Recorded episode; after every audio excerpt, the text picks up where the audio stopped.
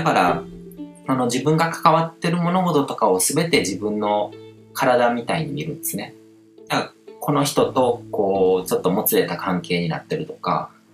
この、ここの仕事のところがすごくこう、ストレスを生む要因になってるとかっていうのってこう、情報空間に広がってる体の中でそこに何かこう疾患を抱えてるような状態。まあそれを汚れとかっていうふうにも言ったりとかするんですけども、でそういうものがやっぱりこう、体にもリンクしてるし、心にもリンクしてるし、うん、だからその、それらのそこまで広げてみたら、どっかにやっぱり絶対原因を自分で作ってるんですよね。作ってるっていう自覚もないままに、そのままに放置してしまってるとか、うん、でそこまで広げて、あのー、健康っていうものを捉えていく必要がある。と思ってて、だから、その空間的なものだけじゃなくて、時間的にも見れますね。自分の過去にやってきたこととかですごく罪悪感を抱えてるものだったりとか、恨みとか、そういうものを抱えてるような出来事とかがあれば、それはその自分のこう人生のこう時間軸の中で、そういう方向性のこう情報身体の中で何か汚れになってしまってるわけですよね。うんだからそういうものとかってこう解消していく必要があって、だからそういう時にこう催眠療法みたいなものが役に立ったりとか、うん。まあゴールを設定するっていうのが僕はコーチとしてはおすすめで、あおすすめなんですけど、その未来を書き換えることで過去っていうのも書き換わっていくので、うん。うん。で、そういうものと含めて肉体的なこう西洋医療的な処置もする。から、その、まあ、世間でよくあるような、こう、肉体的なものとか物理面の、こう、何を食べるかとか、どういうサプリを取るのかとか、薬はダメとか、そういうことだけにフォーカスしすぎて、その、それのせいでなんか人間関係が乱れたりとか、メンタルが揺らいだりとかするのって本末転倒なんですね。体とか肉体的に、肉体面のものにとらわれて、情報的なものとかがこう乱れてしまうっていうことなので、うんまあ、それってもう魂とか心の中に汚れを生んでるので良くないわけですよね。だから、うん、まあそのサプリとか食にこだわるだけとか、その西洋医療だけでもこう病気とか疾患の根治ができないっていうのはやっぱりそういう魂っていうものに着目してないからだと思うんですね。まあ、そこの観点っていうのをこう加えていくといいのかなっていうふうに思いますね。で、えっ、ー、と、また、えっ、ー、と、次の質問なんですけども、えっ、ー、と、病は気からというように、たとえ周囲が進めても本人が信じていなければ、その両方は効かないくらいに思ってますが、最近では、あの、薬は全く効かないくらいの勢いで、あの、話す人もいますよね。で、これを食べると危ないとか、このままだと日本は危ないとか、本人にそんなつもりはないのかもしれませんが、あのように逆に不安を感じさせる表現って逆効果のような、あの、気もするのですが、どう思われますか？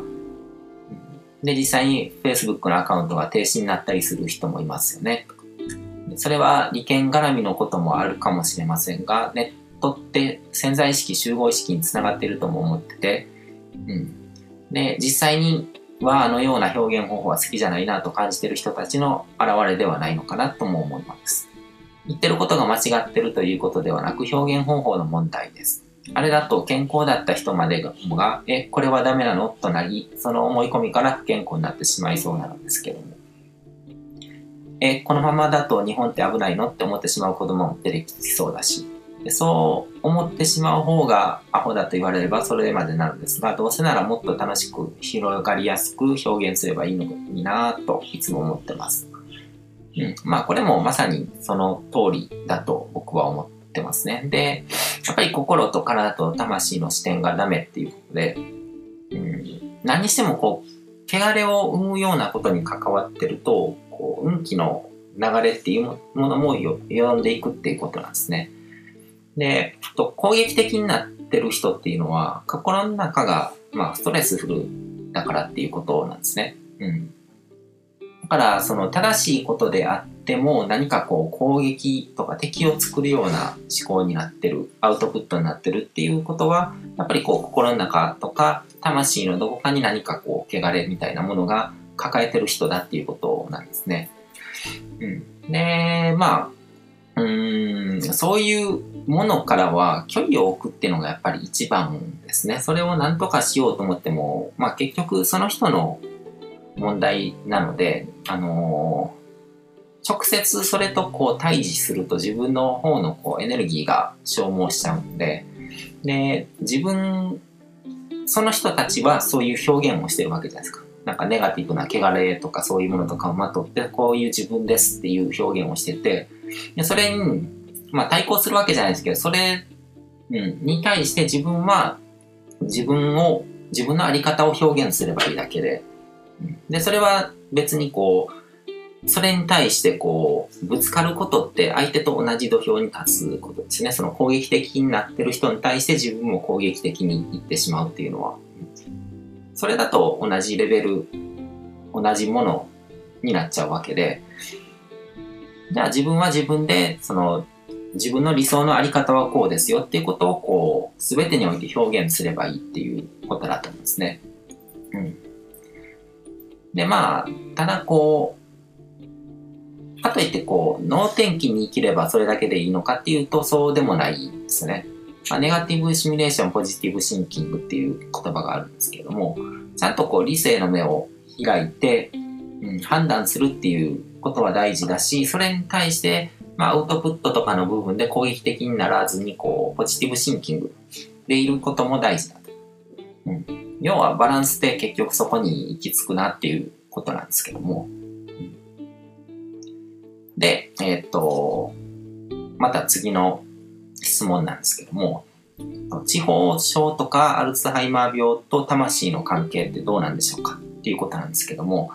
まあ、これも僕は専門家じゃないので、あの、パッとこう、あの、うん、僕なりの考え方しか示せないと思うんですけども、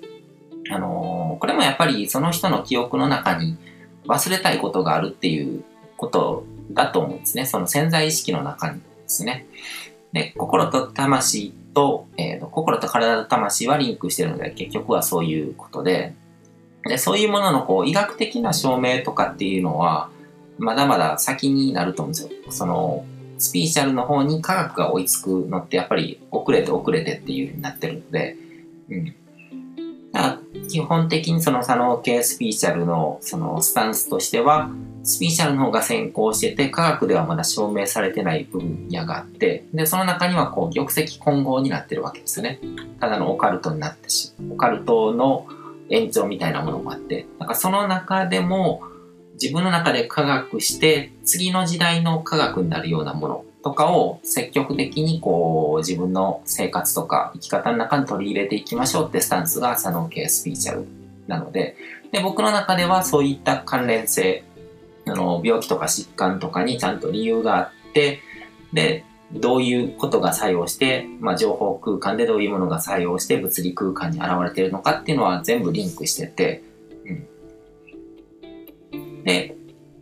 その中でなんかやっぱりその、さっき出てきたこう自己免疫疾患とかにしても、今出てきてるこの地方症とかアルツハイマー病とかにしてもやっぱりそういうことが原因で起こってるっていうふうに僕は捉えてます。で、人間誰しもこう忘れたいことの一つや二つあるのは当たり前なので、だから、あのー、普通に生きてれば、こう、やっぱりそういうことが起こってくる、起こりやすくなるっていうのは確かだと思うんですよ。その生きてればっていうことはこう、老化が起こってきたらですよね。で、その物理的な器として脳っていう器官の寿命っていうものはあって、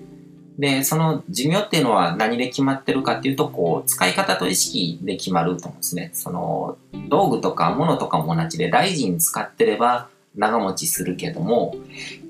でも、その、不用意に使ってればすぐに壊れちゃったりとか悪くなったりするわけじゃないですか。で、うん、これはすごく大事なことなんですけども、こう、前提っていうふうに書いてますよね。その、心、体、魂、そして前提なんですけど、前提っていうものが持ってるエネルギーってすごく大きくて、あと10年生きる前提で生きてる人と、と100年生きる前提で生きてる人と、では体の使い方とか、その、そういうものって全然変わってくるわけじゃないですか。で、僕とかで言うとあと300年は生きようっていう風に結構本気で思ってるわけですね。だから、今使ってる体のパーツとか物理的なものとかっていうのは、まあ、ちょっと取り替えたりとか、こう、多分科学の進歩が追いついて、再生医療とかそういうものも進んでくるから、こう、置き換えられる部分も出てくるだろうけども、できるだけ長持ちさせるように、そういう意識で大事に使ってるんですよ。で、それによってやっぱり老化のスピードが変わってくるっていうのは当たり前のことだと思うんですね。だから結局はそういう部分ですね。こういう全てこう繋がってて心と体と魂っていうものがリンクしてて、で、自分のこうセルフイメージとかゴールイメージとかそういうものによって、その劣化とか老化とかのスピードが変わってくると。であ、とは、うん、やっぱり今日話した中で重要だと思うのはその魂っていう視点でこう空間的空間的っていうのかななんかこう自分の関わってるものとかそういうもの関係性っていうものとあとその時間ですよね軸、うん、そっちの方でこう自分の中でこう心残りになってるものだったりとか過去にやったことの中で何かこう自分の中で汚れになってしまってるようなものだったりとか、うん、でそういうものをこう残したままにしてるとやっぱりそこがこう病気とかそういうものを生み出す原因なのでできるだけそれをこう視覚化してこうクリアにしていくっていうことを早い段階でやっていった方がいいっていうことだと思いますね。うん、ということで、うん、結構いろいろとあの話が広がったと思うんですけども、えーと、とまた今回のあの話のに対するこう質問とか感想とかそういうものもお待ちしてます。